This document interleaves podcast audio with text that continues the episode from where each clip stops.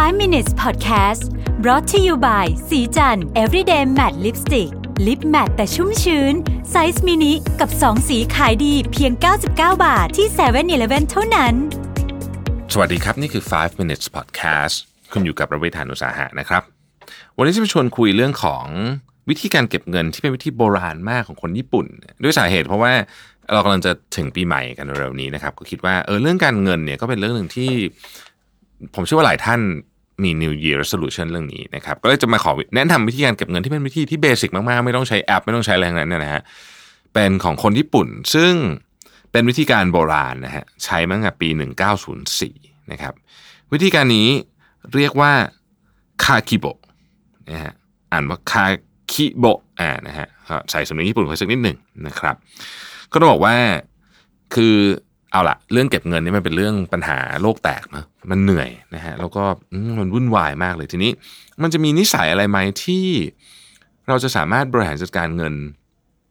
ได้ดีมากขึ้นกับชีวิตเรานะครับเขาพูดถึงการบริหารการจัดบ้านนะการจัดบ้านซึ่งหลายท่านก็คงจะคุ้นชื่อมารีคอนโดนะฮะกันเป็นอย่างดีอยู่แล้วนะครับ ทีนี้เขาบอกว่าเออเราสามารถทำแบบนั้นได้เลยนะ การจัดการเรื่องของการเงินส่วนบุคคลนะครับ ทีนี้คาคิโบนี่คืออะไรนะฮะคาคิโบเนี่ยเป็น the art of saving money นะครับถ้าใครสนใจหนังสือนี่มีหนังสือด้วยนะครับหนังสือเนี่ยเขียนโดยคุณฟูมิโกะชิบะนะครับชื่อว่า Kakibo The Japanese Art of Saving Money ใครอยากไปอ่าน in detail นะฮะ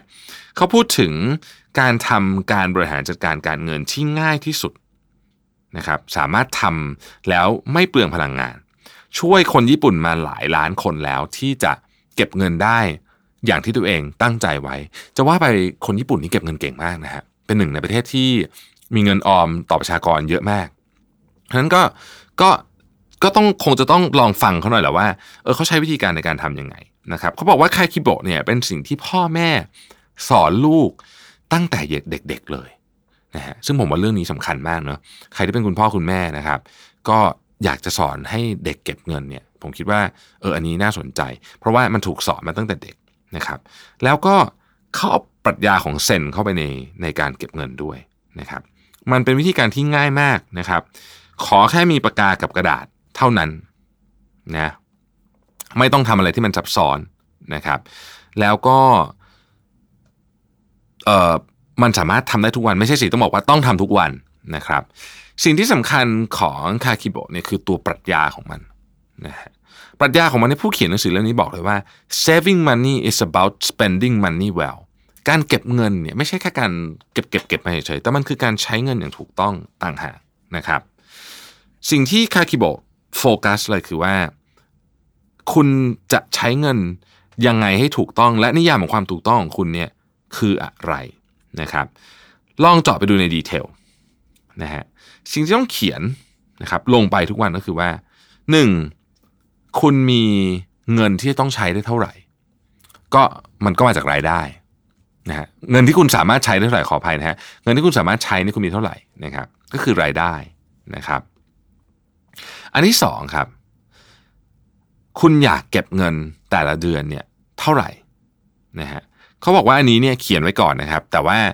อย่าเพิ่งไปซีเรียสกับมันมาก แล้วก็อย่าเขียนตัวเลขที่สูงมากเกินไปนะขอให้เขียนตั้งไว้สักตัวหนึ่งเป็นตุ๊กตาก่อนนะครับแต่สิ่งสำคัญเนี่ยมันคืออันที่สามครับ คือว่าเราจะใช้เงินเท่าไหร่นะครับเขาบอกว่าในคาคิโบะเนี่ยหลักการหัวใจมันคือข้อ3เนี่ยนะฮะคาคิโบะเนี่ยแบ่งการใช้เงินออกเป็น 4 ประเภทด้วยกัน อันที่1เนี่ยเขาเรียกว่า survival คือเพื่อการอยู่รอดของคุณนะฮะ คุณไม่มีอันนี้ไม่ได้นะอันนี้เป็นเบสิกพื้นฐานสุด อาทิค่าเช่าบ้านนะครับ อาหารค่าน้ำค่าไฟคืออันที่หนึ่งนะครับ survival นะฮะอันที่สองฮะ culture นะครับ culture culture เนี่ยคือตระกูลอะไรก็ตามที่เกี่ยวข้องกับการบันเทิงทั้งหลายนะครับ โรงหนังไปดูหนังนะครับ Netflix อะไรอย่างนี้นะฮะคือ culture เขาอยากให้แยกกลุ่มนี้ไว้ นะครับ เพราะมันมีผลต่อสภาวะจิตใจของคุณเหมือนกันนะครับ ข้อที่ 3 คือ optional อ่าไอ้นี่แหละตัวดีเลยนะฮะ optional คืออะไร optional คือสิ่งที่คุณไม่ต้องมีก็ได้ แต่คุณมีมันอาจจะโดยที่ไม่ได้คิดเลยด้วยซ้ำอะว่ามันเป็น optional นะครับยกตัวอย่าง optional ก็เช่น กาแฟแพงๆเนี่ยเป็น optional แต่พอวนมาเรื่องกาแฟก็จะมีข้อถกเถียงกันว่าเอ้ยมันนิดเดียวเองอะไรเงี้ยอะละแต่ว่าพูดถึงอะมันคือ optional นะครับมันคือ optional อ่อาหารที่ราคาแพงๆ ก็เป็น optional นะครับอันสุดท้ายคือ extra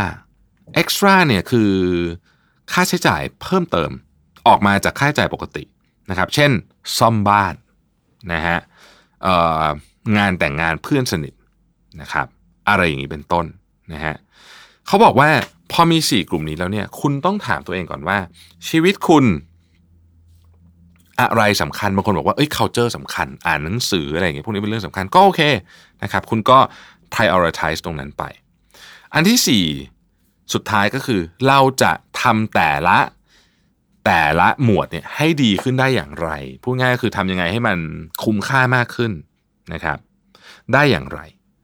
สิ่งสำคัญมากก็คือว่า เราจะต้องแยกสิ่งที่เป็น must have คือต้องมีนะครับ กับ want คืออยากมี คืออันแรกเนี่ยต้องมีนะเราต้องมีบ้านอยู่เงี้ยนะฮะแต่เราอยากมีบ้านแพงๆสวยๆอันนี้คนละอันกัน เราต้องแยกของนี้ออกจากกันให้ออกเขาบอกว่าคนส่วนใหญ่ไม่เคยแยกเรื่องนี้เลยนะ คนส่วนใหญ่บอกว่านี่แหละฉันก็ต้องมีประมาณนี้แหละเพราะฉันเคยใช้แบบนี้มาตลอด ไม่จำเป็น ผมยกตัวอย่างแล้วกันโทรศัพท์มือถือ คนจำนวนมากเลยผมก็เป็น คือใช้ไอโฟนมันตลอด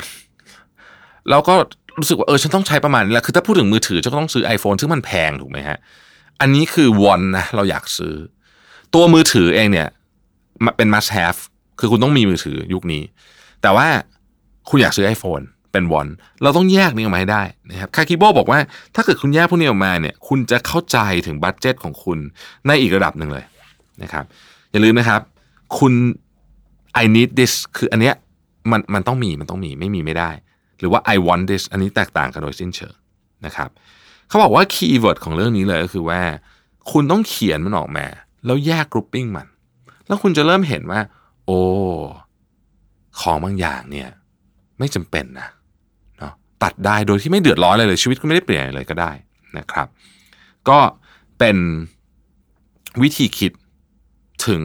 กระบวนการในการ ทำ budget ของปีหน้าที่ดีนะครับเขาบอกว่าถ้าอยากจะศึกษาเพิ่มเติมในหนังสือเนี่ยนะฮะก็ก็ไปอ่านได้ผมทวนชื่อหนังสืออีกทีนะฮะคาคิโบ The Japanese Art of Saving Money นะครับ Kakeibo นี่ไม่ได้เกี่ยวเรื่องเงินอย่างเดียวนะฮะมันเกี่ยวกับเรื่องของการพัฒนานิสัยของเราด้วย คือปรัชญานี้เนี่ยเอาไปใช้พัฒนานิสัยของเราได้ด้วย เช่น เราจะมี self awareness มากขึ้น มี discipline มีวินัยมากขึ้นนะครับ แล้วก็ถ้าเกิดคุณทำสำเร็จเนี่ยคุณก็จะมี peace of mind คือจะ คือถ้าไม่ถ้าไม่มีปัญหาเรื่องเงินอะมันก็มีพีซอมายมากขึ้นอยู่แล้วนะครับ ขอบคุณที่ติดตาม 5 minutes นะครับ สวัสดีครับ 5 minutes podcast presented by สีจัน everyday matte lipstick lip matte size mini